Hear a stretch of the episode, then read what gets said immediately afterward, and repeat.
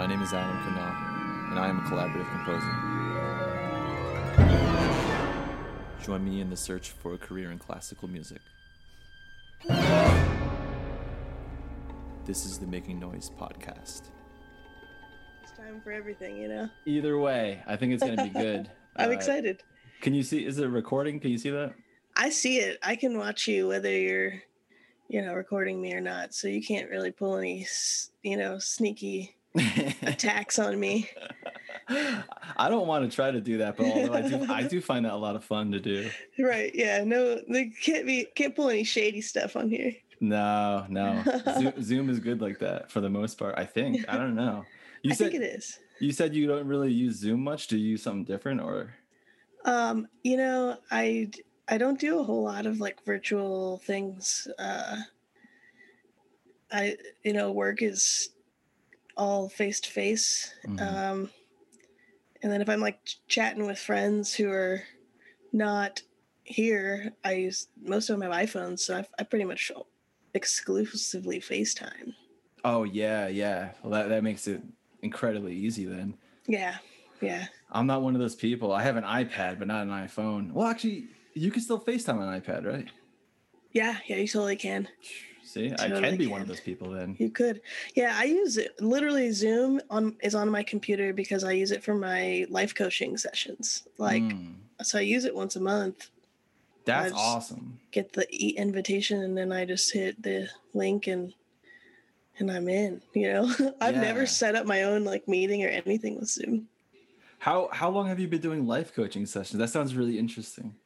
Uh, so it started with, as therapy actually. Um, so while I was in my master's at Bowling Green, that uh, that year that I was off, so your last year when I was supposed to graduate with you, Mhm. um, so that was my leave of absence year. I started uh, therapy with uh, the same guy I'm seeing now, but we've transitioned into life coaching because we're across state lines, and I I really only see him once a month for maintenance, and then like in emergencies Mm. um, and it's uh, counseling and life coaching are a little different because like it's some of the stuff we talk about is not nearly the same as when i was in like actual counseling therapy.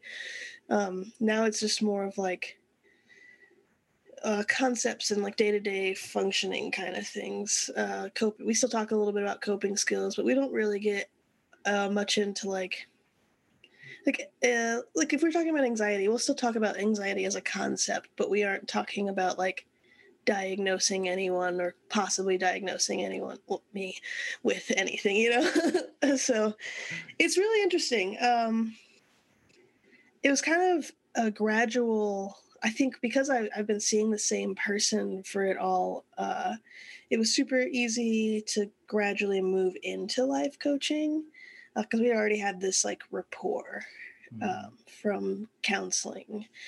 So, uh, and then I, so really the life coaching started after basic training. So I'd been gone for 10 weeks. Uh, I started AIT, so Advanced Individual Training, um, after I enlisted in the Army.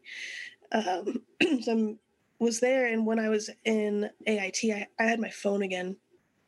And uh, basic training was just this crazy experience of like completely being taken taken out of the world. You know, it's like the only thing. sorry, allergies are bad. I don't have the Rona. Um, uh, so the only thing you know in your basic training are like the four walls around you, and if you go outside, and the PT and the drill sergeant's yelling, and like the craziness that is basic training. Like you don't have access to the outside world, so it was really crazy. how how long did that go on for? Um, so basic training itself is nine weeks and four days for the army, and uh, you, but when you get there, you're in a reception period, which can be anywhere from like three days to a whole week. Uh, mine was a exactly a week, maybe a couple days longer than a week, because uh, I fell like in a weekend. And there was like a long week. It was super weird. Um, so you're not actually in training at that point. You're base uh, they call in processing. So you get there and they're kind of they're doing all your medical stuff. You're getting your shots. Uh, you're getting your ID. The guys get their haircut. Um, you're getting dental records started. Um, just kind of anything that the military needs from you, they're doing it right there. Getting your glasses, uh, issuing uniforms, all that kind of like admin kind of stuff. Um, setting up your pay that's important set up your pay. Yeah. you get paid in basic training and it's awesome because you're not spending any money. Oh, so um that that for me was a pretty much exactly a week if i remember correctly and they call it shipping you to basic training. So you're staying on the same uh, installation. So i was at fort jackson in south carolina and i never moved you know i went from the little area that was reception and they put us all on a bus and the drill that's the first time you see like your drill sergeants um, because there are drill sergeants at the reception area but they're not the drill sergeants you have for your training period mm-hmm. so that's the first time you see your drill sergeants, and you know they're quiet and they're just standing on the bus, arms cl- across. You're just like, oh shit, what have I done? You know, like, Am I allowed to talk to you? no, you. It's terrifying. It's super scary. Um, oh my god. But uh, then they you know, ship you off to basic training, so they move you to a different area, and that's where your training starts. So that's nine weeks and four days.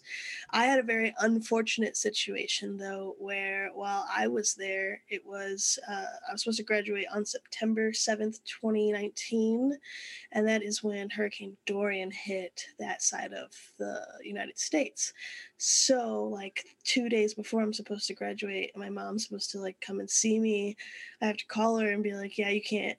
They're canceling everything. Like, don't get on the airplane. Uh, so it was crazy. So then, uh, because of that, I, I got stuck there a little bit longer.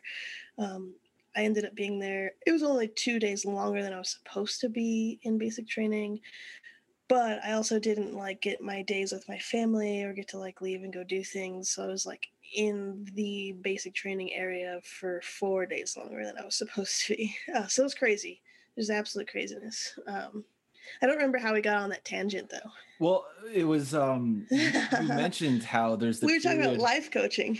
Yeah, yeah. yeah, but you you had mentioned about the the period during basic training where um uh you have no contact with the outside world. Yeah, yeah, yeah. So, So, and I asked about that. yeah, uh, so yeah, my only contact with the outside world is like b- old school writing letters. You Oof. know, like I love it. just sitting up late at night with your flashlight, like you're not supposed to be awake. You're just like, dear mom, everything is crazy. Please save me. You know, like because like you don't always have a lot of time to write. Uh, either you don't have time to write during the day, like you're in training, you're up at five o'clock in the morning. Well, really, you're up at like three thirty in the morning Hmm. um, and you're you're busy. It's this hurry up and wait thing is a really common thing that you hear about the military because like there's a lot of sitting. There are a lot of moments where you're kind of sitting around because there are 250 people in your little they call it our company and our area that they're training. So like if we're out at the range, 250 people have to shoot and qualify on their weapon. So that's like a full day of I've shot, I've qualified now. I just have to wait for 249 other people to do the same, uh, which takes full days.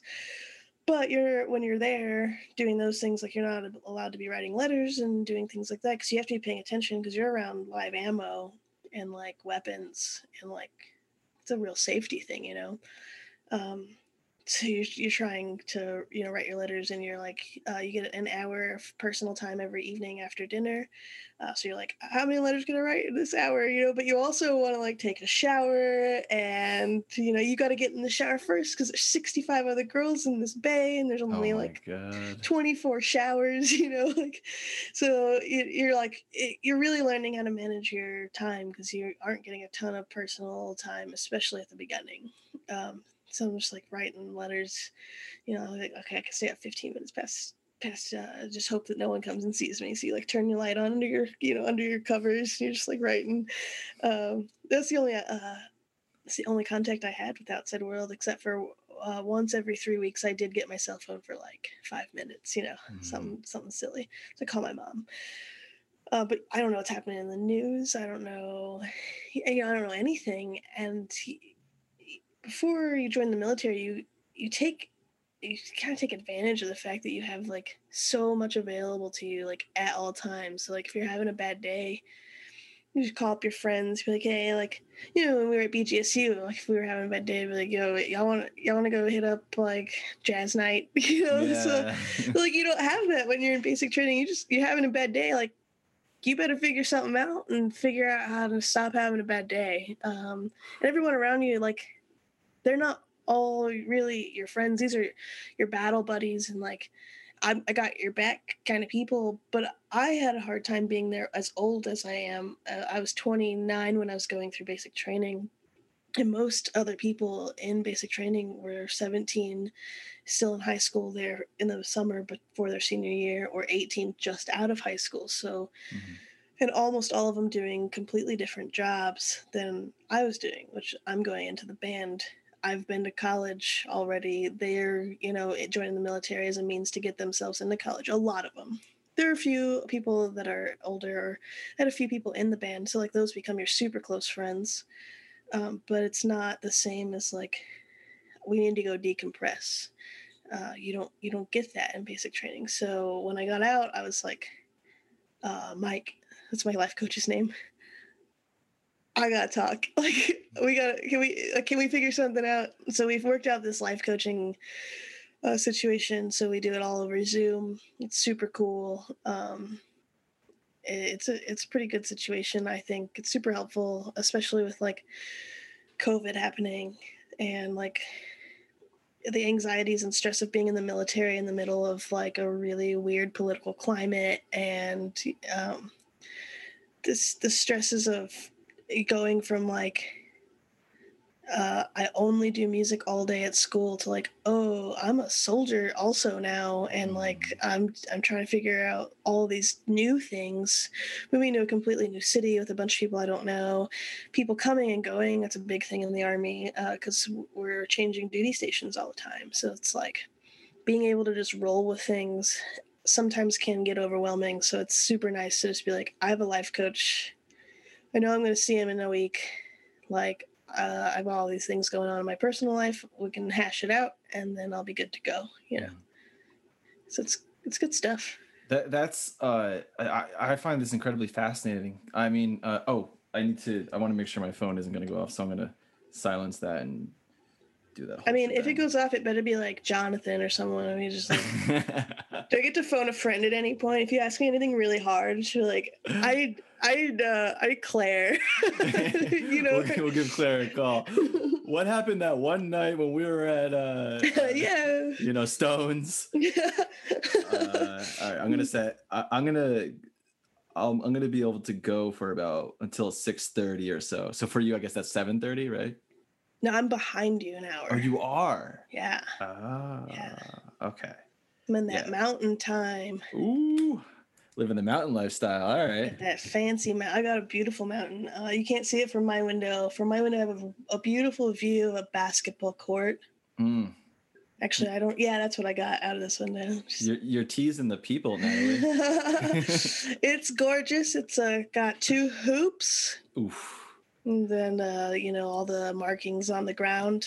That, that that's see. a unique thing. You don't see it's, that every day. You don't. You don't. I, I I so with um uh I'm I'm still kind of curious with like what you were saying about being at basic training and then coming out of it. And like, please divulge as much as you want, or like you can be like, "No, dude, shut the hell up. I don't want to talk about that." No, um, we can um, talk about whatever you want. It's your so, podcast. You make the rules, man. I, I, try. I don't know. I'm, I'm kind of shooting at the hip here, but um, but so what was like like for 29 years of life, right? You've you've spent well, not even 29 years, but for the however long we've had social media and smartphones and stuff, like you've had that up until you were 29 and in basic training after coming out of basic training where you went through that period what was it like essentially 10 weeks uh, I think total it was like 11 and a half weeks that I didn't have my phone. That's a quarter of a year. That's more isn't that more than a quarter of a year? It's about it's about 3 months. 3 months? Yeah. Yeah.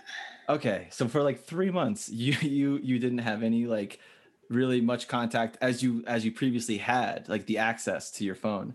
What was it like when you came back into the world again where you had that access? Like was there some sort of switch or like that went off where you're like what am i doing or or i'm glad to have this or i, I don't know like um you know i don't remember having the thought of like oh, I don't want this anymore, you know. But it, I do remember it being easier to just like have it in my backpack during the day while I was training and like not being so attached to it all the time.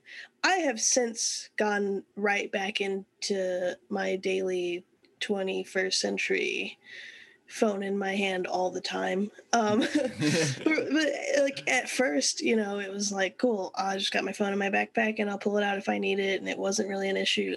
But I was also like incredibly thankful to be able to just like call my mom at the end of the day mm-hmm. because not every AIT uh, in the army has that uh, privilege to be able to do that. And as a soldier in training, that is something that literally is a privilege. So, had anyone done anything like not responsible, that's something that very easily could have been taken from us. So, I, I think the Army does this incredible job of like, uh, one teaching responsibility as a group um, and teaching you to work as a team and like if uh, you know, specialist whatever messes up, like I mess up, so we got to keep each other accountable. So there were a lot of conversations within us, like that as a group, would be like, yo, like we saw you on your phone a lot in the practice room, and like if someone walks by, they're gonna get us, and like we're all gonna lose our phones. So like those conversations happened a lot, and we had a really awesome in my AIT class uh, we had like 60 of us total and it's a mix of people that are going into the active duty military which is what i do um, into the national guard uh, so each each state has their own national guard band and then there are a few reserve bands. So there's this mixture of of people at, ait uh, most of the people going into the active duty sector are people who have bachelor's or master's um, and closer to my age anywhere from like actually a lot of some of them were maybe 22 23 24 um, but most of the national guard uh, soldiers were were just out of high school or like in their freshman sophomore years of college uh, and and doing the national guard thing to help them pay for college which i think is an incredible i wish i would have known about that before i went to college because like they're not paying a cent they're making money and they're getting to do like a really cool job while they're in college. Uh, it's a super cool thing and i really wish i would have known about it you know? Um, there's this whole mixture of people so like getting you know like me as a 29 year old to get this you know 18 year old kid who's like grown up completely differently than i have uh, and is from a completely different part of the country to come together and like be a team and have these same goals is like a it was awesome. And we had this really great group. I know sometimes the dynamics don't always work um, my class had this just really great rapport with each other and we worked really hard together uh, and it was a super special time uh, it was really exciting that's so interesting I, I, I love one of the things that i'm so curious about and I, i'm really you're, you're talking you're getting into it right now is i've heard a bunch you know um oh what's his name jocko willings or jocko wilkins or something yeah. He's this he has this podcast and he he's like an ex Navy SEAL or something. I don't know. But he's like one of those dudes that wakes up at like four in the morning and works out right away. And like he has his his whole day like planned out and everything. Yeah, like real routine. Yeah, yeah. And and he talks a lot of like I've I've heard maybe two or three of his podcasts, but in each one he he talks about how in the army or or military or navy, whatever it is, there's a lot of like camaraderie and like th- like he uses the terms a lot like my brothers and sisters you know mm-hmm. like like um like, like, like brothers in arms is like a common one so that's even like i'm in the army but like um i know someone in the marine band like we're brothers in arms sister brothers and sisters in arms because we're both in the military we're just in different branches mm. but yeah so mm. that's that's super common so c- could you maybe talk a little bit to that about like um your experience or understanding of it and like where you are right now and does that manifest in in your your daily you know like what you do for your job and stuff or yeah absolutely um it's super interesting so when when you're in basic training and you're you're learning these things and like starting to be become like the army as soldiers together. Um, a lot of the conversation surrounding that is like you could be in combat next to this person someday. Um, and that's the, the the point of it honestly is like if you th- there's at and this isn't me like promoting go you know anything you know but like if you're thinking about like I, we're sending these six people to go complete a mission in a in a war. Like you want them to be whether they like each other or not to be able to work as a team and complete that mission. Mm-hmm. because you want all six of them to come back alive. And if they're not working as a team whether they like each other or not the likelihood of that happening is low right? Um, and so like it, in in basic training the conversation really surrounds combat um, because that's what the as a soldier like that's in my soldier's creed like that's what we are as soldiers um, but on the base level of it like just back home you know you're and i haven't been to combat but um, and I, I don't imagine I ever will, but even if I just deploy, I could be in dangerous areas since we were always looking out for each other that way, making sure that we're safe all the time. Um, but just within my my job on a on a day to day, this is a situation that's happening like literally right now as we're you and I are talking. Uh, I have a mission on Monday morning with my woodwind quintet. Uh, we are uh, playing at a change. I don't think it's a change of command. We're playing a ceremony though, so we've rehearsed for the ceremony this week. Uh, we have the next three days off, so none of the band is going to be there the next three days because it's the weekend and tomorrow's uh, what we call a day of no scheduled activities. We it's every now and then we get like an, a random one uh, for safety. We, we've done really well, so we get one tomorrow. It's pretty exciting. Uh, so we got a text message today that was like, "Hey, this uh, mission is actually outdoors. Um, we could need sound support, or we might need to switch MPTs, uh, so musical performance team. That's what we call like small chamber groups." So I'm in the woodwind quintet. If we play outside and it's a little cold, it's a little hard to do. But also playing outside, we're not that loud for these ceremonies. Uh, so typically, you some sort of brass quintet's going to be the better choice for that.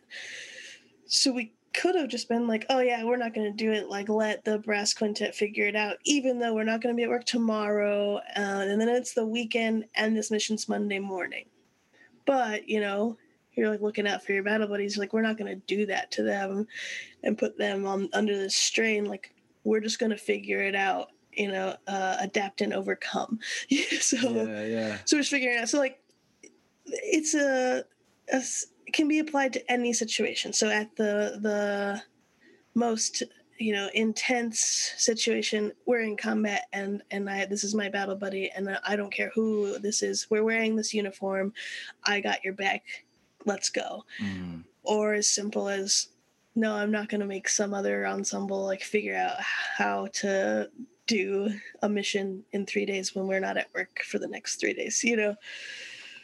That I, I, I legitimately love that. I love that whole like, um, oh, how do you, how do you, how do you say that? Um,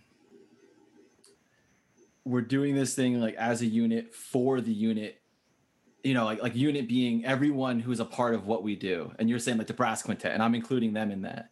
You know, like so mm-hmm. by by making the conscious decision that we're not going to pass this off to them because then it makes their jobs a little bit harder, which then in turn you know could make your like you then look like a jerk you know like and and so like uh shouldering the responsibility like for the whole team in a way and yeah, one hundred percent. It makes so much sense when when you're talking about having to go into combat and stuff like regard like that you're you're trained in a way that you you look out for each other and regardless of what the reason is or anything like what what better um what better reason to to like have that camaraderie or what more important reason to have camaraderie than when you're going into an instance of battle you know right right like just knowing that this is the goal we have to hit.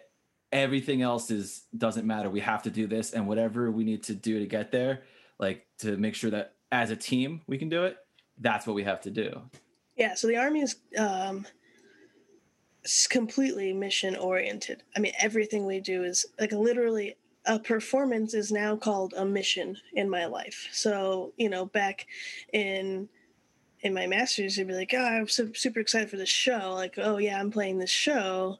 I got this performance. I'm playing this recital." Like now, I'm like, "Yeah, I got a mission on Monday." You know, and then I forget. Like when I'm talking to you guys, I'm like, "Oh yeah, I got a mission." This, and you're just like, "What?" What's a mission? like, oh yeah, I'm playing with my woodwind quintet. You know, yeah. They get get into this lingo. You're like, yeah, MPT. Oh, wait, hold on. They don't know what that is. Musical performance team. It's a small chamber group. you know, like, but we're completely mission oriented. That's one of my favorite things about the army, and like, uh, and especially as a musician in the army, I'm just like, uh, I've always been this way, and now it's like my job, so it's super cool. But I always am like, all right.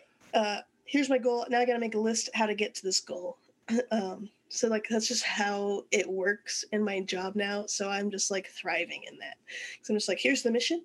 Uh, here are the things we need to do this mission. Uh, let's go do it. You know, like yeah. here are the people I need. Or if someone else is planning this some sort of mission, then there's like, here's your role on that mission. I'm like, yeah, let's do it. You know, like I'm in. So it's it's super. I thrive in that environment. So I, I, I love that part. Yeah, I, I, I, oh my god, that's fantastic. So are you are you saying that what happens in your your uh, your work life informs your personal life in a way, or vice versa?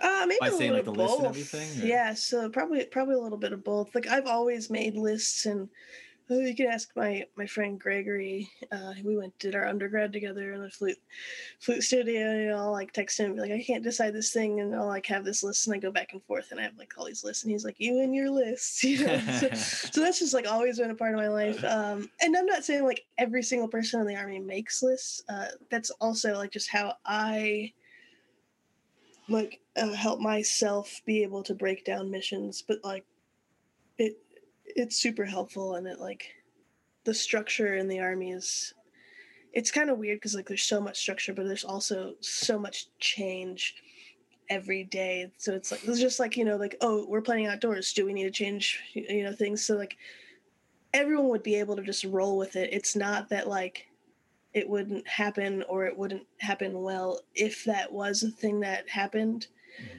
everybody in, in my unit is tra- like we just adapt and overcome. We just do do the thing. Um, but you're also just like constantly being like, oh, that changed. Okay. And just rolling with it. But there's also so much structure. It's this weird place. The army is a weird place. right, right. Yeah, I mean, I, I've noticed that too with trying to find a time for us to, to do this podcast. Like, I know, and, and that's not that's not a criticism either. I mean, um, no, no, I, I, I love that uh like having having that that uh I, I'm not great when it comes to just sudden change of plans. Like, you know, I, I, I like if it's like something's planned and then all of a sudden it's like, oh, we're actually gonna do this. I'm like, oh, I'm not ready for that.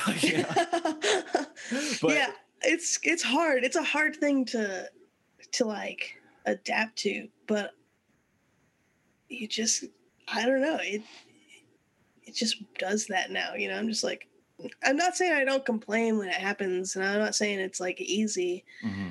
i definitely still complain when it happens.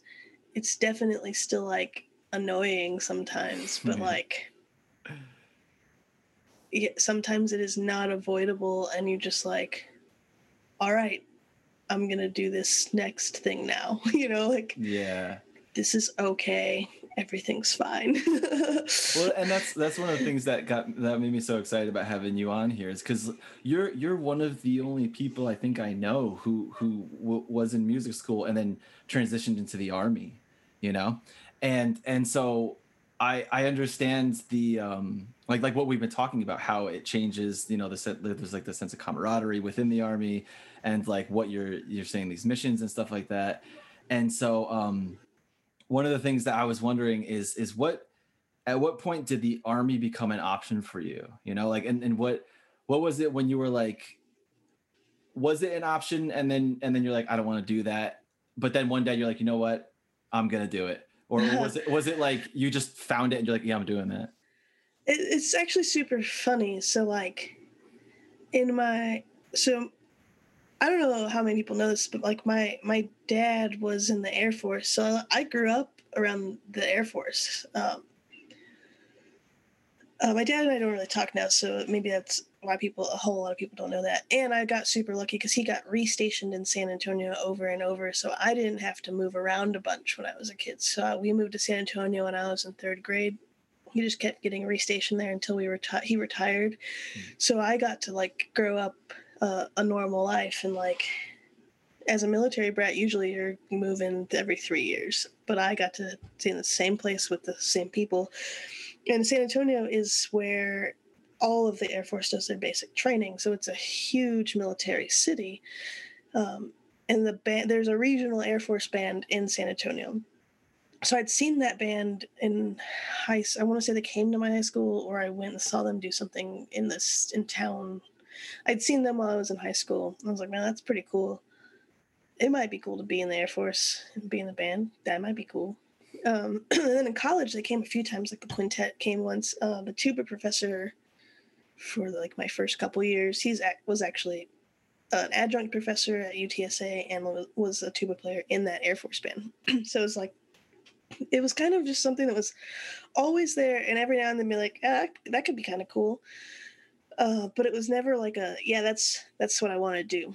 Um, and then I got super in the, into the contemporary thing, and I was like, I'm gonna be a college professor. I'm gonna do the contemporary life. I'm gonna be a solo flute player. I'm gonna make it big. Like mm-hmm. I'm here. I go. You know, everyone, watch out for me. um, but still, watch out for me because I'm, you know, a force to reckon with. Yeah.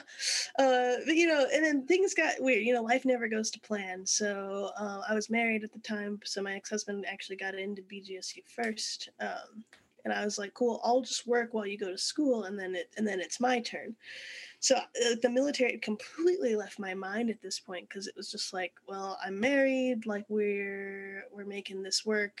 How will we make it work? Uh, I want my master's, and then I'm gonna get my doctorate. Like we're both gonna be college professors. We had this new dream. Military was never a thought anymore and then you know as life goes on and you get the relationship chunks you know you're just like i'm getting chunky like i'm not eating really well i'm not exercising anymore you know so it's just like i'm not fit even fit enough to join the military if i wanted to so that that also becomes a thing um, i just kind of fell into this like oh, I could never go to basic training. Like that's not something I could do. Military me, like have you met me? I could never do that. You know, it just like got into this weird place where I just like never felt like I worthy's not the right word, but like I I didn't feel like not even just physically, but like mentally, like the military wasn't a, like it's too hard, and I didn't want to do something hard. Like I what I was doing was hard enough, but like I didn't have to work out and do extra things for it. You know, I just had to try really hard to be a really good musician. Um, my master's got a little weird, like with my leave of absence, and I had a hand injury in the middle of it, and I got divorced in the middle of it, like all in the first semester of my master's degree. Like all of my life is just literally coming to, uh, it's exploding, you know. Mm-hmm. Um, so I had that, that leave of absence, and I was coming back for my next to finish out my master's degree. Um, I was coming back playing the flute after being told I would never play professionally again. So it was like this like warrior triumphant. You know, I had I'd been in therapy for a little while. I was doing a lot of work. I was like, I'm I'm awesome. And I remember I was at I was actually at my mom's house in San Antonio, and I had sent a ton of emails like I don't know, probably 4.8 million of them um, to a bunch of programs, like all these flute professors, like, hey, like, uh, I was looking at your website, you know, so you got to have a, an assistantship open. Like, I'm super interested. Just all these, like, I'm interested in your program. Can you tell me a little bit about what, what happens there? Asking about all kinds, you know, what you do when it's time to go get your next degree. Because, mm-hmm. you know, it was June. I, it was time to start practicing the music and, and getting the pre-screening stuff ready and, and get going. I just remember sending my last email, like closing my computer and just like like hit super existential crisis mode. I just called Connor and I was like, I don't, I don't want to do this. I don't want to get my DMA, and now I don't know what to do. Because mm. like I'm in so much student loan debt. I had because I had gotten divorced, I had to take out even more student loans than I'd planned for my master's. Like, I, I was like, I, uh, if I don't go get my DMA, I can't be a flute professor. So maybe that's not what I want. But if I don't want to be a flute professor, like, what do I want to do? I don't, I don't know what to do. And he's like, it's okay. Like, take a breath. Uh, and we we talked for a while, and the military came up, and I was like, "Nah, the military, that's not for me. That's not a thing." And he was like, "You know how much debt you're in, right?" And I was like, "Yeah, I just told you how much debt I'm in." You know, like, you know that conversation. So, so that kind of planted the seed again. Uh, and I had this wonderful friend. Uh, we weren't we weren't friends yet at the time. Um, Troy Palantonio, he at the at the time was uh, a fife player in the fife and drum corps in Washington D.C. And in my first year of my master's, uh, he had come and done a master class. And I played in that master class, and, and he was awesome, like just super inspirational. But again, you know, he was like, "You guys should think about the, like military bands. It's actually a really great opportunity." And he talked to us a little bit about it, and I was like, nah, "I could never go to basic training. Military for me." Like, you met me, you know, like, so it's like, so when Connor like kind of replanted the seed, uh, it was super weird because I was like just scrolling Facebook and I saw uh, a job position for the Fife and Drum Corps post, and I was like, huh. Let me reach out to, to Troy and ask some questions about the Fife and Drum Corps. Uh, and I did, and he's like, actually, that's my job that's posted because I just won a job with the Army Field Band. So now he's in the Army Field Band. And I was like, man, I just, I still don't know. Like, it just doesn't sound like it's for me.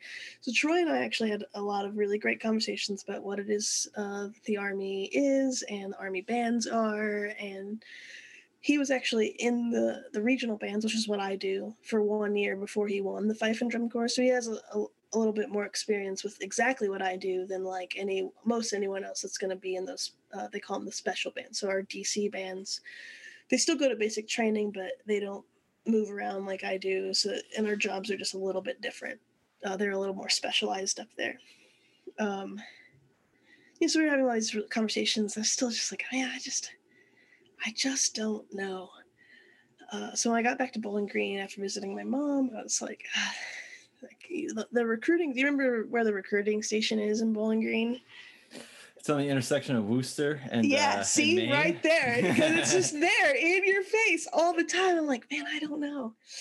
I just don't think I could do it. You know, like I was like, I don't, I don't want to talk to the recruiters. Recruiters are shady people. My dad was a recruiter for the Air Force. I know recruiters are shady. I've seen it. I've seen it. I've heard the stories. I don't want to talk to those recruiters. I don't want to do. I don't know. I don't know. I don't know. I don't know.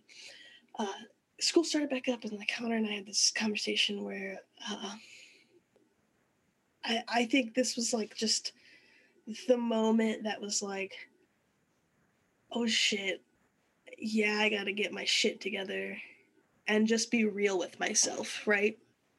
Uh, and so he basically, our conversation uh, basically came down to like, you're good. You're a very good flute player. You're an incredible musician but so is everyone else. Mm-hmm. What what are you going to do that is going to make you win that job and not get into more debt and not put yourself in a position where it's not even worth it anymore? I was like, "Oh, yeah, you know, like it was a hard conversation to have and a hard thing to hear.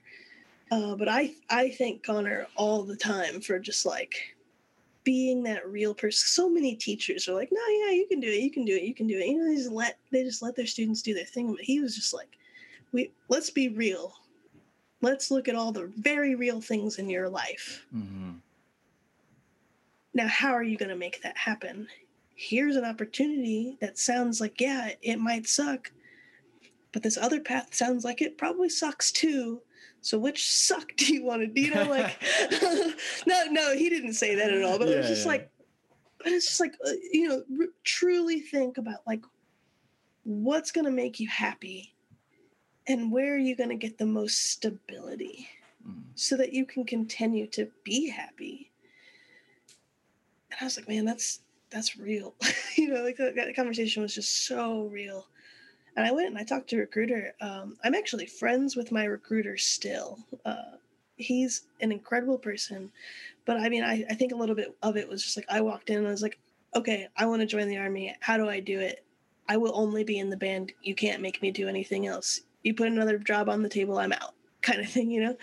Oh, and he's not. He's uh, so recruiter is uh, he's a Cav scout, so it's a combat arms uh, job, and he was uh, you in the army you do what we call broadening assignments and so something like i could do is i could go work at the schoolhouse where all the soldiers go train to be in the army band uh, and i could do like i could work in supply there i could be some sort of instructor there or i could go work as the music liaison. So when you're joining the army in the band you have your local recruiter doing all your army things then you have your music liaison um, there's one in each region of the country and they're doing all your auditions and all your music things. Um, so that's some kind of like broadening things i could do. I could also go into real army and be a drill sergeant at basic training if i wanted to go volunteer to do that um, or go into recruiting us. But pretty much, if if you're trying to make a career out of the army and do a full 20 years, you're going to do some sort of broadening assignment. Uh, and the most uh, common ones for almost the rest of the army are to to go into recruiting and do a couple years recruiting, no matter what your job is, or to go and be a drill sergeant or some kind of instructor at one of the schools in your job. So he was doing this recruiting thing, and uh, he's like, I don't, I don't like recruiting, but you're easy because you want in, uh, but you're also difficult because, well, you're fat, you know. So I was like, yeah, let's go to the gym. So he was great. We worked out all the time, and like, is always super. Him and like the rest of the people in the office, we were always super motivated to like to get me out there. And I just, I don't know what clicked. I was just like, yeah, this is what I want. This, it could have been the student loan repayment. It probably was. You know, looking at sixty-five thousand dollars paid over three years towards my student loan debt. Beautiful. Yeah. Lord. I want uh, that. just, I know. Well, and then and then on top of that is just like the financial stability, um, like talking to people who are in the army, being like, okay, what do you do? Like, tell me about it. Uh, actually, all of that sounds like a lot of fun and like it's gonna work for me. And like, um, so was I financially motivated to start looking into it? Absolutely. I'm not gonna lie. Like we all are. Like that's why we go get jobs, you know? Mm. Um but I, I just I just I don't think I could have made a better decision with my life for sure. I have to say, I mean, because you know, we met we met at Bowling Green State University, right? Yeah. In grad school, and um, so I, hard. It's a What's trap. That? Don't do it. Grad school's hard. It's a trap. Don't do it. it is. It is a whole thing. It is a whole thing. Um, but like I, I knew you. I, we met before you started this whole uh this whole journey. Yeah, I, I was fat. And I, but I remember like you were saying how um a moment ago you said how something clicked and then all of a sudden you were driven and you were ready to do this thing and i remember when you had mentioned that you were going to join the army and stuff and you like there was uh your demeanor was so different like yeah? your, your attitude had like it was I don't even know how to explain it either. I just remember like um, the couple times we, we had talked when you were like riding your bicycle everywhere um, oh, yeah, to, yeah. to and from your apartment. Yeah. And uh, and you just you weren't a different person, but like you just I don't know. You you knew what you were gonna do, and you just did it. Like and mission uh, oriented. Exactly. Complete yeah. the mission. I was doing it before I enlisted. but the thing is, too, is and I don't think I don't think it's unfair or wrong, like what you said that um, like you like, I totally did it for the money. That's I don't think that's a, a, a terrible thing to say at all. Like um, which is part of the reason why I'm I'm putting this whole like doing this podcast is to to present to other people who are in the, this transition or in school as music students to figure out how can I do this? Like, what are some of the things that other people are doing? And like, like I said, your journey is unlike other people who I've spoken to and stuff. And and so it's it's fantastic. I love hearing all this this this everything that you've done, what you've gone through, and where you are now. I, I like you're you're providing so much for people. I have no doubt for me too. Like, yeah, I I think my it's super cool because like I would be lying to you if I said like I will always be super musically fulfilled in my day job. Currently, I have this woodwind quintet that I play in here at this unit, and it's a traditional quintet, which doesn't happen everywhere. Uh, and we rock, man. Like we are, we sound good. We vibe. like you know, it's it's inc- it's. I've been in a lot of chamber groups and a lot of really good ones, and this I think is it has to be my favorite chamber group I've ever been in. It, awesome. if it's not, I don't, I can't think of another one. Uh, I I just said that because I don't, I can't think of another one because I don't want to offend any other chamber group I've been in because I love every chamber group I've ever been in. But I don't know, this one is just like it's different. we we vibe really well. Maybe just because it's the longest one I've I've played in because you know things change so often in mm. in your masters, but. Uh, I'm super musically fulfilled between that and like doing my own projects. Um, but I know that won't always be the case.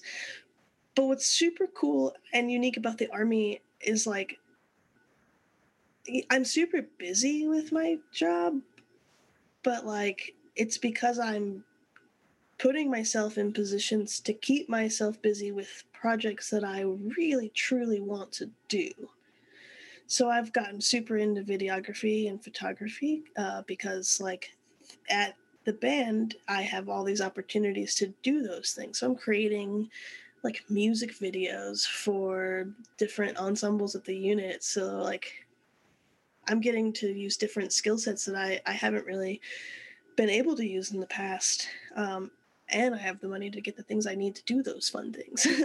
so like I'm doing some of this at the unit, and I've like so, yes, I've used some of my equipment, but the army also um, eventually will help me like get the equipment I need for the unit. But I'm getting time to kind of experiment and learn at work with with those groups, so that I also go out and do my own things with this stuff that's mine, uh, like my camera. I use it at work, um, but I also use it. It's my camera, and I I I go do all kinds of other projects that I try to anyway. Mm-hmm.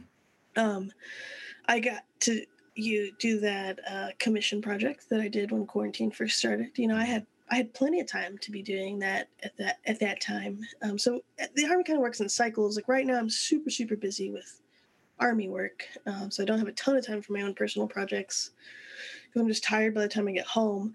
But it's all stuff that I'm like super excited to be doing. So we're working on this huge holiday production and we're like it's a tour through El Paso, like holidays in El Paso. So we've taken every little chamber group and we've put them somewhere different in El Paso and I'm like recording these groups and editing these videos together and we're going to do this whole concert just like touring El Paso and talking about different things in history and like it's it's a super exciting project. Uh, that I, I wouldn't have been able to do that uh, with because I wouldn't have had the resources to do something that's cool. Just like out trying to freelance and make it because I'd be so busy trying to freelance and make it, you know. And not that that's a bad um, path for anyone. That's just not a path that I I don't I don't like the hustle. You know, like I I need that stability financially because then I don't have those anxieties like those are anxieties that I, I have trouble dealing with but now that i don't have that like i can focus all my attention onto creativity and making things and and doing all these other things. There's there's such a level of knowing yourself like self-awareness and i've said this a bunch of times in these episodes that but it, i think it's true like what you're saying is is there's a, there's a level of self-awareness you have to have in order to realize that um like you said freelancing isn't for you and by having a certain level of stability you can focus your energies even deeper and more intensely on on things that you're interested in creatively like photography and videography mm-hmm. yeah i'm not gonna lie like the army it's not for everyone i don't like practice my flute all day every day um, and that's because i've i've put myself in position in a position at, at work and at the unit where I, I want to focus on some other things. But I am getting this really great opportunity to learn a lot more about uh, sound reinforcement. Um, so we do have a job at in the band that is uh, to be a sound engineer. So I'm getting to like sometimes I get to go out with the rock band and like help run sound and live sound reinforcement with the rock band. You know, so like. I get to go do cool things like that because at some point in my career, I might be at a unit that doesn't have a woodwind quintet, and I'll pretty much my only like real utilization will be to play the piccolo in marching band and ceremonial band and concert band we do a couple a year. Like that's that's what i'll be used for. And like i would be lying if i said that would be completely musically fulfilling but I have the resources and the avenues to go do these other things that are going to keep me super occupied and like super excited about my job Mm-hmm. and super excited about life and like going and doing all these other cool things. And then if I'm, you know, doing this stuff at work, then when I get home, because I have so much time now, it's crazy. When I first got here, I was like, oh, I get to leave and go home at at 3.30 or 4.30 or 5 because usually we if we don't have anything going on they'll let us like go home at 3.30 it depends on your unit. Some units it's 5 o'clock you know end of the day. But even even then like if i went home at 5 o'clock it's like cool. Um, i've practiced i've worked out uh, i've done my work at work uh, it's 5 o'clock. I have an entire evening to myself. That never happens you know? Weekend hits and you're like well i am going to go practice because i want to play uh, I've worked out.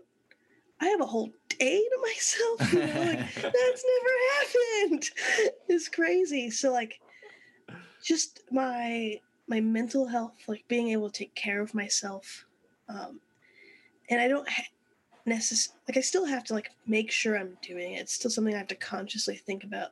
But like, if you compare my masters, like my my life when I was in my masters to my life now, I'm financially stable, um, so I don't have to like spend time thinking about that.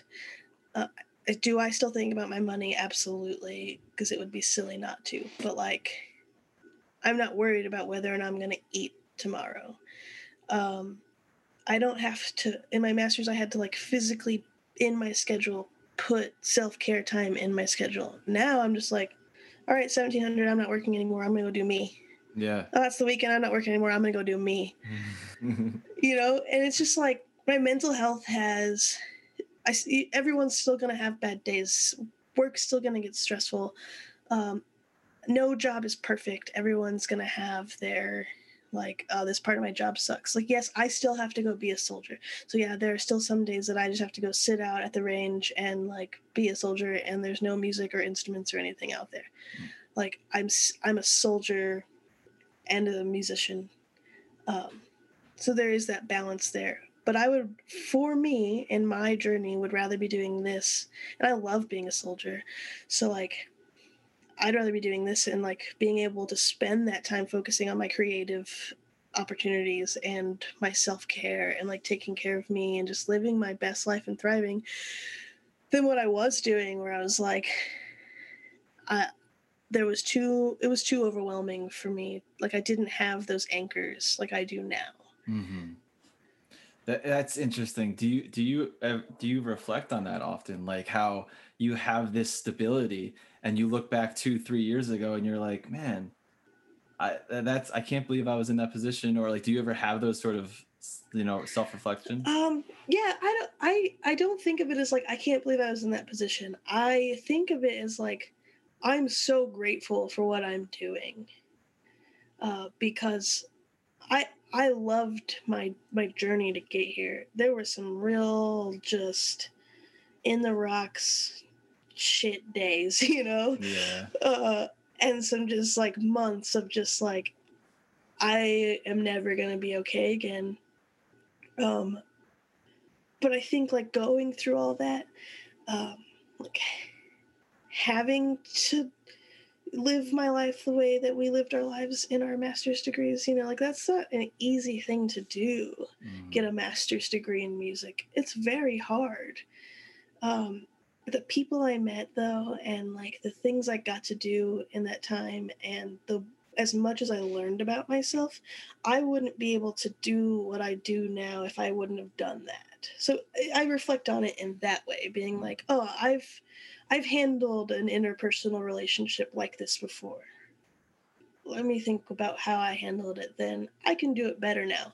You know, it's like, and you just, I just do it better. I- even in my day to day, like even not going back as far as like my undergrad or my master's or just other things I've done, or like when I was working just at Starbucks. Um, just like I'm like, okay, last month I had this conversation with uh, this person, and I think I could have a better.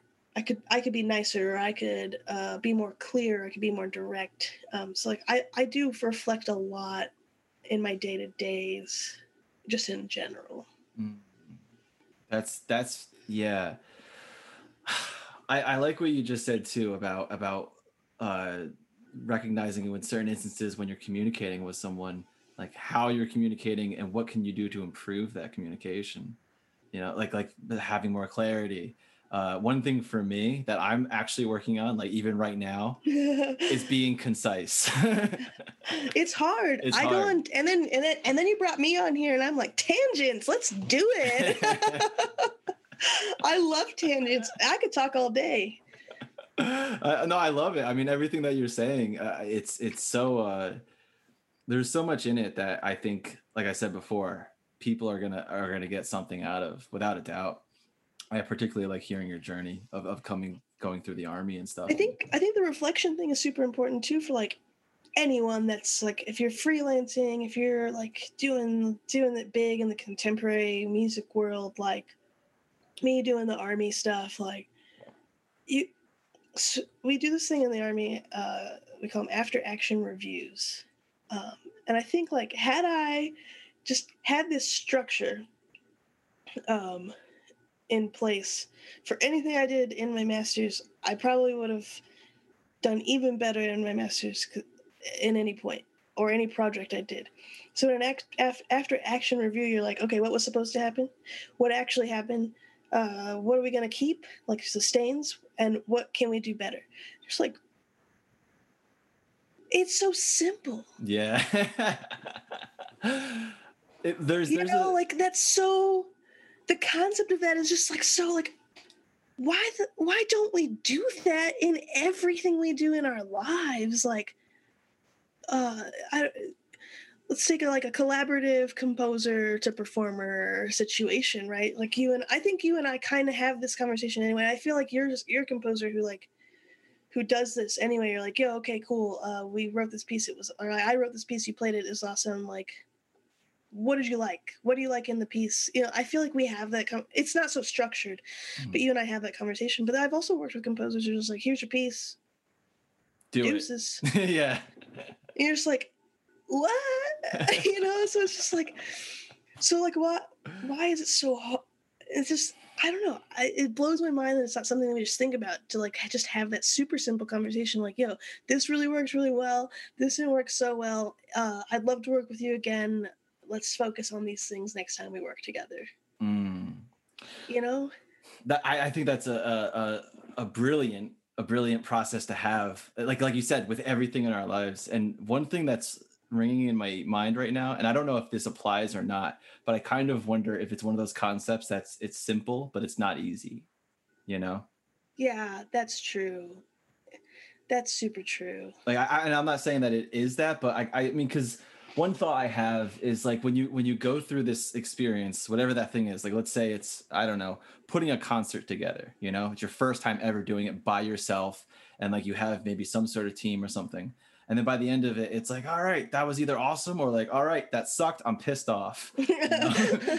and and often often I think what happens is we we we ride that emotional wave regardless of if it's a positive or negative uh, emotional experience. That's true. Yeah. We you know, do, we do do that as human beings, just like to our core. Yeah.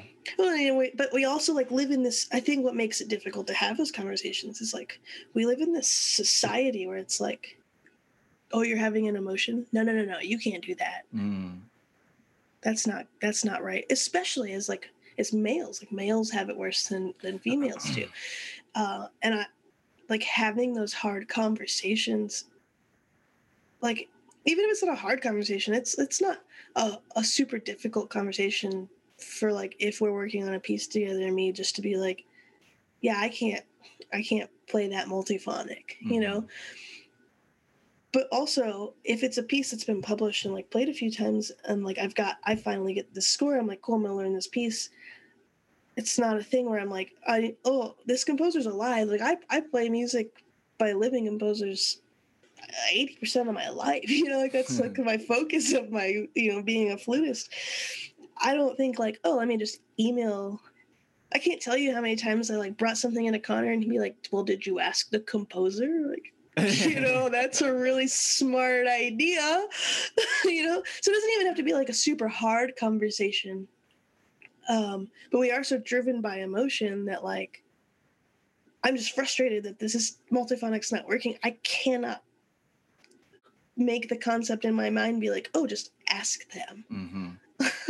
you know Yeah, well, I think what what might be connected to that too, like, and I'm just like now my mind is just kind of going through this whole process of of, of, like trying to find connections, I guess. But one, th- oh, my timer's going off. Uh, that's okay. oh i done i gone done it with my tangents Oh no, no, no. Uh, I'm I'm I'm I'm in. I'm in right now. uh, but what was I gonna say? Um, oh, one thought with that is it's like where you know where we are our our we are our harshest critics. oh yes So, like, sure If we're having trouble doing something, then we we will often blame ourselves. And so finding that solution to be like, oh well, let me just ask the person might not be obvious. hmm And then the other thought I have too is like kind of what you were saying earlier about being in the army and like um communicating with people saying like we need to like hey we saw you were on your cell phone. Don't do that. Like you're going to affect the whole unit. Then we all can't be on our cell phones you know? Um i i think people in general it's hard for anyone to want to have these conversations like uh was it ghosting? Like ghosting people right it's like when you start talking to someone that you're like you, you go on a date maybe maybe you got Yeah. coffee and then you never respond to them and like i get it i don't i don't agree with it i, I don't think it should be you know but I, I feel like that is almost in line with this whole thing of like not confronting something that you're feeling you know Yeah, and I could tell you like dating as as an adult, being active duty army is like in the middle of a pandemic. I just don't. I'm not dating because it's a pandemic. But like, but it's a that's a real thing. Like before the pandemic thing was at, happening, I was like, I, you know, I had gotten divorced and like. And then I was just focusing on my masters and focusing on like fixing me. And I was like, I don't want to be in a relationship. I never want to be in a relationship again kind of mm-hmm. thing, you know. But then I was like, you go through basic training. I've completely like transformed as a human. And I was like, oh, I'm gonna go to El Paso and I'm gonna like start putting myself out there and like see see what I can make happen. I can't tell you how many times I've been ghosted. Like just like it's like I don't care. We don't. We I have not invested in this, but you could like let me know. Mhm. you know yeah and i try really i try really hard to not be that person but i've done it also because there have been times where i'm just like i don't want i really don't feel like having that conversation so i'm just not gonna do it right right you Yeah. know? It's it's it's so much uh it's so much easier to go that route in like the short term you know? Well even long term too but uh yeah because then like especially with someone or something like if you're just talking about a project or a concept like if i if you as a person haven't invested a lot into it you're not really out and you're not out anything right? So like you're not thinking about how it's affecting that person or that project. You're just like nah bye. And you you may not ever think about it again because you're not out anything. It's not impacting you you at all. Yeah that makes a lot of sense. That so like it's not it's not i wouldn't say ghosting or you know dipping out of a project early is like uh what's the word i'm looking for? Like a ill you know like we're not doing it to like hurt people Mhm. it's kind of like a self-protective thing you know like um when you're talking about like a project you're like uh that sounds like it's going to get really busy or like Mhm. it's starting to go in a direction that i'm not really interested in going or when you're talking about dating you're like mm, this person's doing xyz that's like a red flag for me or a or a deal breaker for me but i don't feel like talking about it Mhm. You're just protecting yourself by like getting out right yeah yeah totally uh, that that that that is what i say where i i say i understand it and i get it um Mhm. i think i think and i've definitely done that before as well um as i get older i think i, I try to operate more under transparency you know And, yeah, definitely. Um, like one one example is uh, my girlfriend, who you know, Ava. Um, when we for before we even started, before we had our first date, I explicitly said to her like, I like I, I don't remember what the wording was, but it was like, uh, I want to have I want to go on a date with you. Like I explicitly used the word date because I wanted to make it clear that I'm interested in getting to know you and making this more than just like let's have coffee or drinks or something, you know? Yeah. And so uh, the language, the, the, using that language was important for me to to to, to deliver that message. And that's it's funny that you said like using the language because like I, don't mean to bring this back to the army for everything. I I, I live outside of the army also, but something that like was said a lot while I was in basic training, the drill sergeants would always be like, "Words mean things, trainees. Words mean things," and that like has stuck with me for so long, because like it's true. Words really do mean things, and like, they were saying in a context of like, if I'm saying this word it has multiple meanings, like be careful how you use this word mm-hmm. with its multiple meanings. Like, also be clear, matters. be direct. Like, what you say matters. Um, and it's so true because it's just like man why why didn't i ever think about it that way before like it's so simple words mean things it's so simple like and like using direct language because like had you just been like hey you want to grab a coffee like you ask me if I want to go grab a coffee and we're friends, right, you know, right. like, you're like, yeah, coffee's great. Let's go get coffee. And there's like, no, and it's a thing that happens all the time. I've noticed like, especially you know, like dating as as as adults, you're just like, hey, you want to go do this thing? You want to go on a hike? You want to go get coffee? You want to go just hang out? And you're just like, yeah. And then like someone just has no clue. It's like the other person has different intentions, you know. Mm. Like, oh, I thought we were just hanging out now I feel like an ass. you know, there's there's too much ambiguity in it by just saying let's hang out or let's get coffee or let's go on a hike. That that's not conveying the message that I am interested in you as a potential partner. Yeah. You know? Yeah. That could be applied to so so many things, you know, yeah. musically or just like if you're teaching someone, you know, you got to be super. That's they teach you that when you're being taught how to teach. You know, like be concise, use your words, be direct. It's like, oh, why do I forget to do that all the time? yeah. You know? Or the thing where like I, I, I catch myself doing this all the time, like complaining, complaining, complaining. Like, did I ask for this thing that I'm like? like uh, I'm trying to think of like a super simple example. Like there was no strawberry milk when I got there. I'm drinking strawberry milk, so that's the first thing. no strawberry milk. Oh, did I ask anyone to bring strawberry milk when I, to be there when I get there? You know, so it's just like I find myself doing that all the time. Just like, did I even ask for what I'm like want needing? Am I asking to have my needs met? Or am I just complaining? Oh I like that. I like I like that. That sounds um so are you saying that in doing like what that sounds to me is like you're not blaming yourself, you're holding yourself accountable. Yeah. 100 so let's like so let's say we're working in a in a chamber group together i'm showing up to every rehearsal and um Reese is not just has not been bringing his music and he's messing up in the same spot and we've been like Reese this spot, Reese this spot, Reese this mm-hmm. spot, right? And he's just like, yeah, man, just doing his thing. Did I ever be like, yo, Reese, can you bring your score to the next rehearsal so we can like iron this out and figure out what's happening? Or am I just complaining about it? And like, what if he's just not thinking I'm going to bring the score? Mm-hmm. Like, what if he's just like, now we'll figure it out. It'll be, be okay. Like, he's probably got his own dialogue happening in his mm-hmm. brain, and I've got my own dialogue happening over here.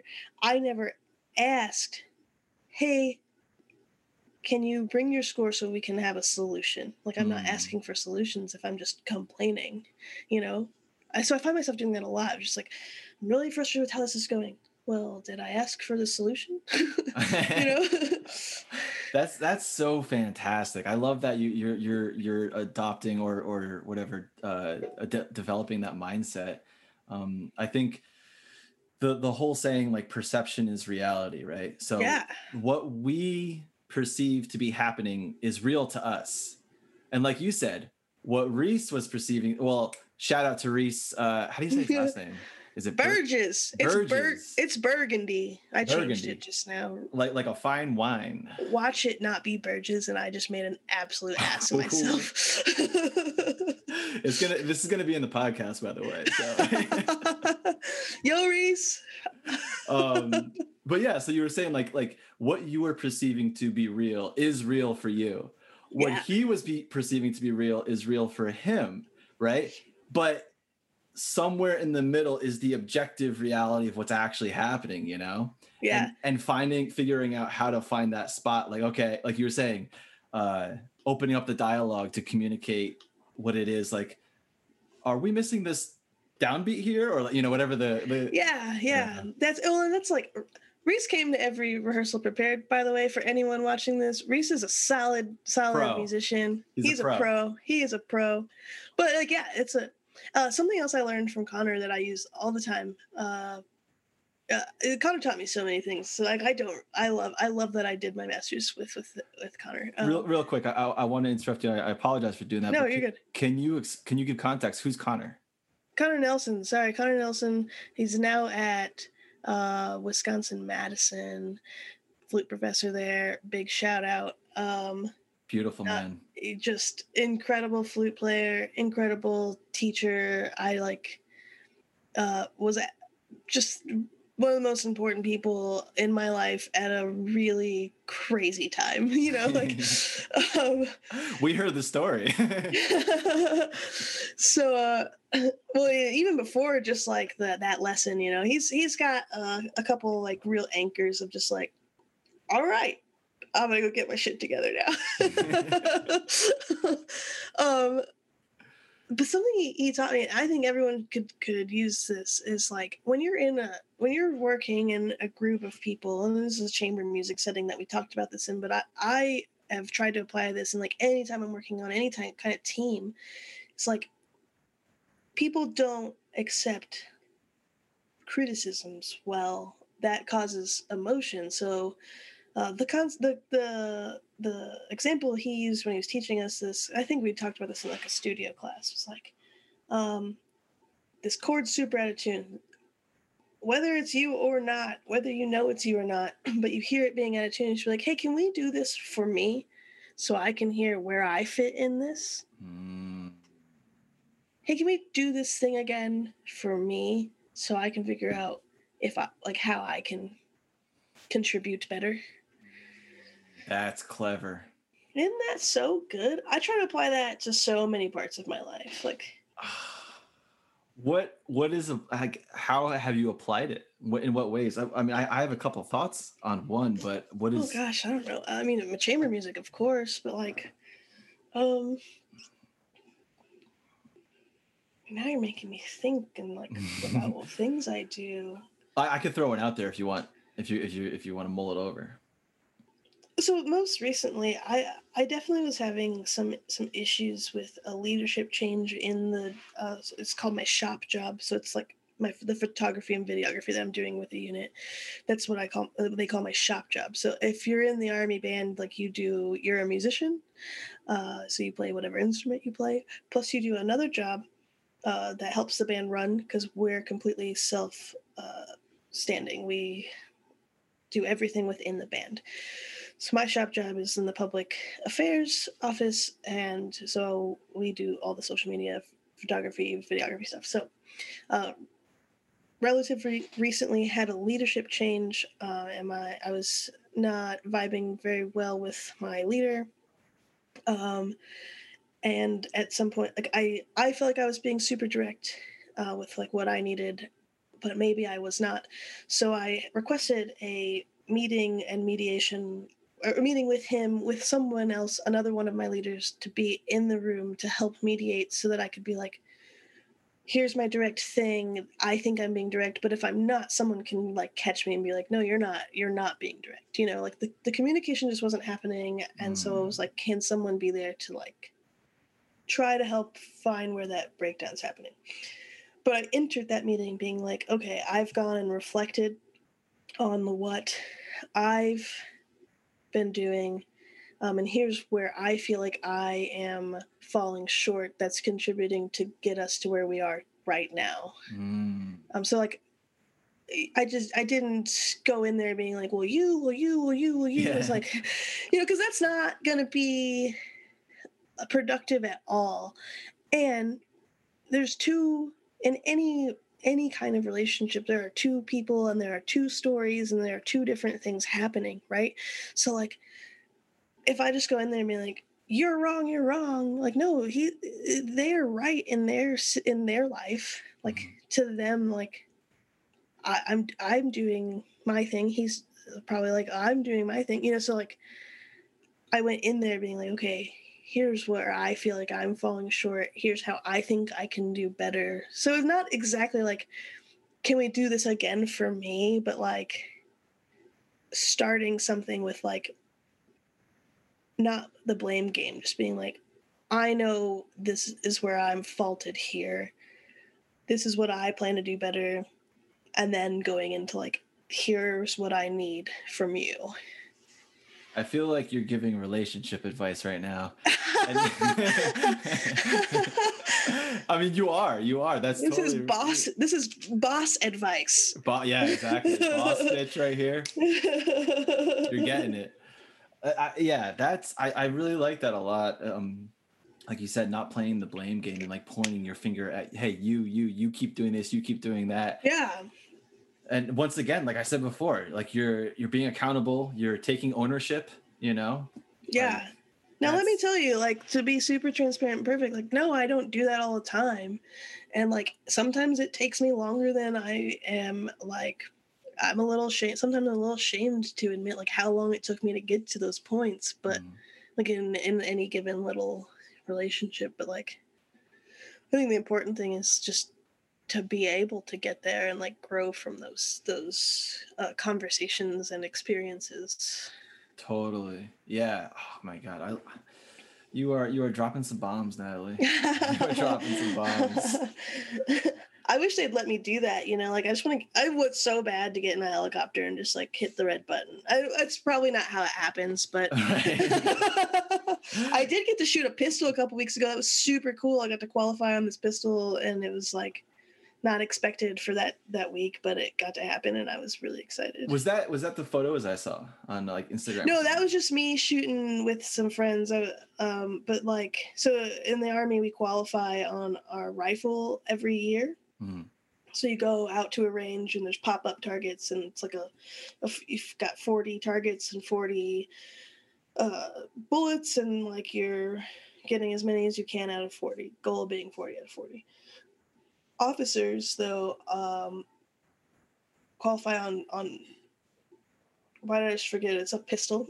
Officers qualify on pistols, um, and so the the band. So this is like an example of like I am a soldier.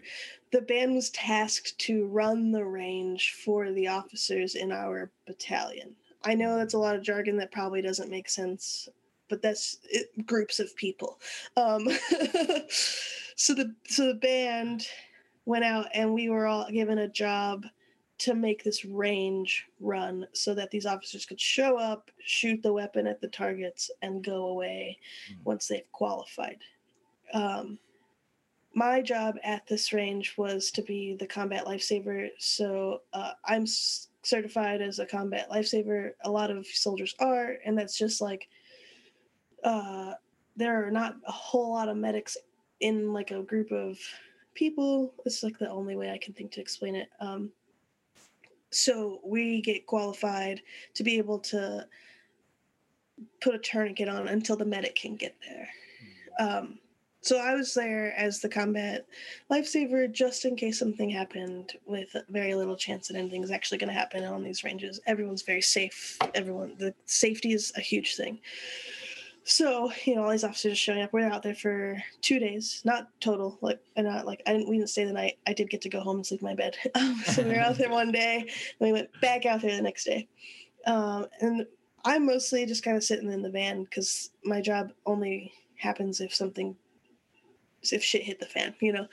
So I'm like, I brought my computer. I was, you know, editing some videos and doing some things, and until my computer died, and then I was listening to podcasts and like doing things. So just waiting for the range to be over, and then they're like, we have tons of extra ammo. Like the the band can qualify, and I was like, well, that's super cool. So I got to go out and like actually shoot the pop up targets and like get a qualification. So I get to wear another badge on my uniform, which I get really excited about because I like to show off my bling. yeah, yeah. yeah. So there's some cool opportunities that are like not musically related at all. Uh, when I first got here, there was a, a re-enlistment, and when you re-enlist, you kind of get to to do cool things. A lot you can request kind of off the wall stuff, right? Hmm. So the people that were re-enlisting were like, "I want to ride in a Chinook, which is a really big helicopter." Mm. Like, uh, and so then they're like, "Cool." The people who are re-enlisting and like involved in the ceremony are definitely going, and then there are X number of slots left for anyone else who wants to go. And I was like, "Uh, excuse me, what?" I can just put my name on this piece of paper, and then I get to go get on the helicopter. Oh, that's badass. And they were like, "Yeah," and I was like, "This is not real life, right? Like that? You're kidding." I like, I was like, "No way! There's no way! I just get to put my name right here and then go get on that big old helicopter." yeah, yeah. That's totally what it was. I got to ride the Chinook, and it was incredible. It was like, it was one of the coolest things I've ever done. I was so pumped. Now How, how loud was it? Oh, it's loud, man. You can't hear anything. You know, and safety is a thing, so you have to get a safety brief on like how to walk to the like how to approach the the bird, and you have to like wear your your ACH and you know gloves and ear pro because like even if you're not a musician, you should still protect your ears. But we are musicians, so we really should protect our ears. That's right. So like. It's loud though. It's very loud. You can't hear anything, but it was so cool. I love that. How how high up does it go? Uh, don't ask me technical things about those things. Uh, high.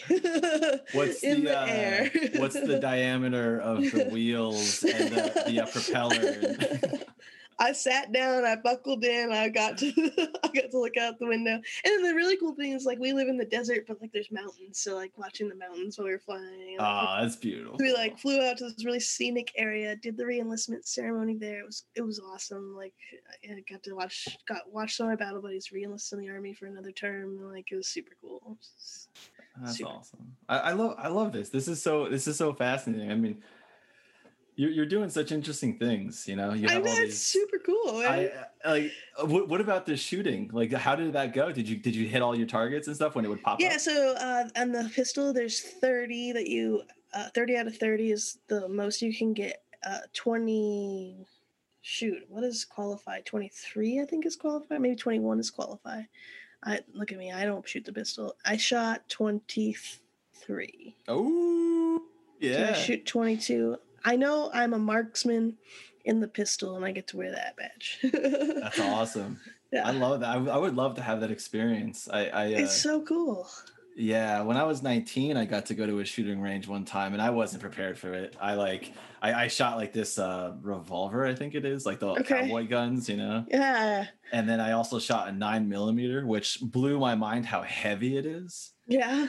And I remember my hand just like shooting back like that, like jerking and yeah, Yeah, I- I wasn't that ready. recoil. Yeah. I'm I'm by no means like an amazing shot, but like I really love doing it. I have a great time. I love going to the range and like not always army range. Like I love just getting the opportunity to go to a range where there are weapons and, and shoot them. I don't own any uh, because I live on post and in the barracks, and we're not allowed to have weapons on, in residences on post. Uh, Mhm. But one day when I live off post, I, I do want to like have my own weapons that I can just like take out to the ranges and, and shoot at targets because there's something about trigger therapy, man. It's Totally. good stuff.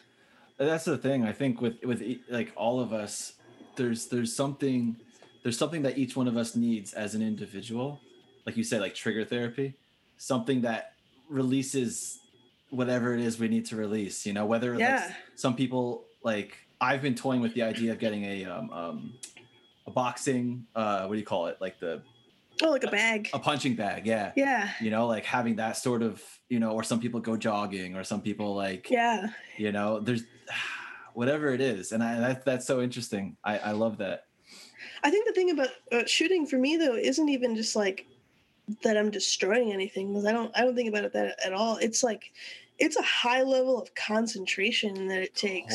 Totally. And like um you know the breathing so it's like it can be really meditative because you're like between each trigger squeeze like you're, you there's there are fundamentals of shooting which like when you just like before you you for anyone that like hasn't been around weapons you're just like oh no you just go up there and shoot it like no they're like fundamentals to like what your body should be doing how you should be holding whatever weapon is in your hand like this knowing the weapon being safe and like aware of what's around you. Like there's just this super high level of concentration. There's no room to think about anything else you know? So like and then there's like the pulling the trigger and like seeing where you hit and like you know there's like so that's fun. There's the fun aspect to it also. So it's like i, I- just i love it I, I love what you just explained right there. Like that whole process of, of like breathing and like and and and being so present with what you're doing and Yeah. knowing like that's that's so fascinating. I, I I've heard that before with marksmanship in regards to uh, bow and arrow, like shooting. oh like, yeah you know, bow mhm. and i've never shot one but i've also heard that I, I had one when I was a kid, and it wasn't like it was like the the tips were just like rounded, you know. uh, Um, you had safe you were they were making you be safe Well, I will say if you got if you were on the other end of this, it wouldn't have ended well. You know? live a little yeah. Oh man.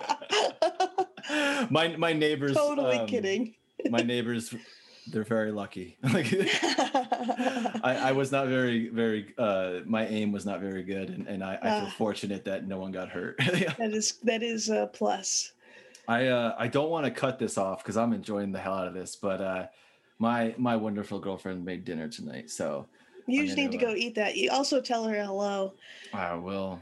Yeah, ah, Natalie, there's. I'm so excited about everything we talked about today, and I had a uh, good time. This is fun. We should, ah, we should have started like a separate podcast of like shoot the shit podcasts and like, you and I just talking and no one will ever watch it because I no one like I'm boring, but like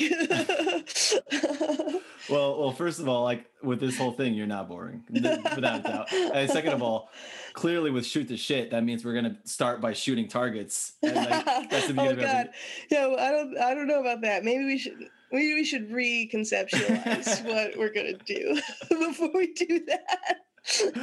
That's fine. We'll we'll get it figured out. But I want to thank you. Thank you so much for ju- coming on here with me. This is Man, thanks for having me. This is this was a good time. I I I love getting to chat with with my friends, especially about what I've been doing lately. You know, like uh, it's a it's a new and different life, but I I'm loving it. That's awesome. I, I I love it, and and yeah, and we miss you. I miss you, and you know, uh, that's I'm I'm just so happy to hear like where you are and what you're doing right now. It's and Yeah, we gotta plan our next project though. It's Oh, been a yeah. minute. It's been a minute. I'm I'm always ready, always game, and you know whatever whatever you got planned and, and rigged and ready to go. I'm Oh, ready. you know me. I've always got some sort of project up my sleeve.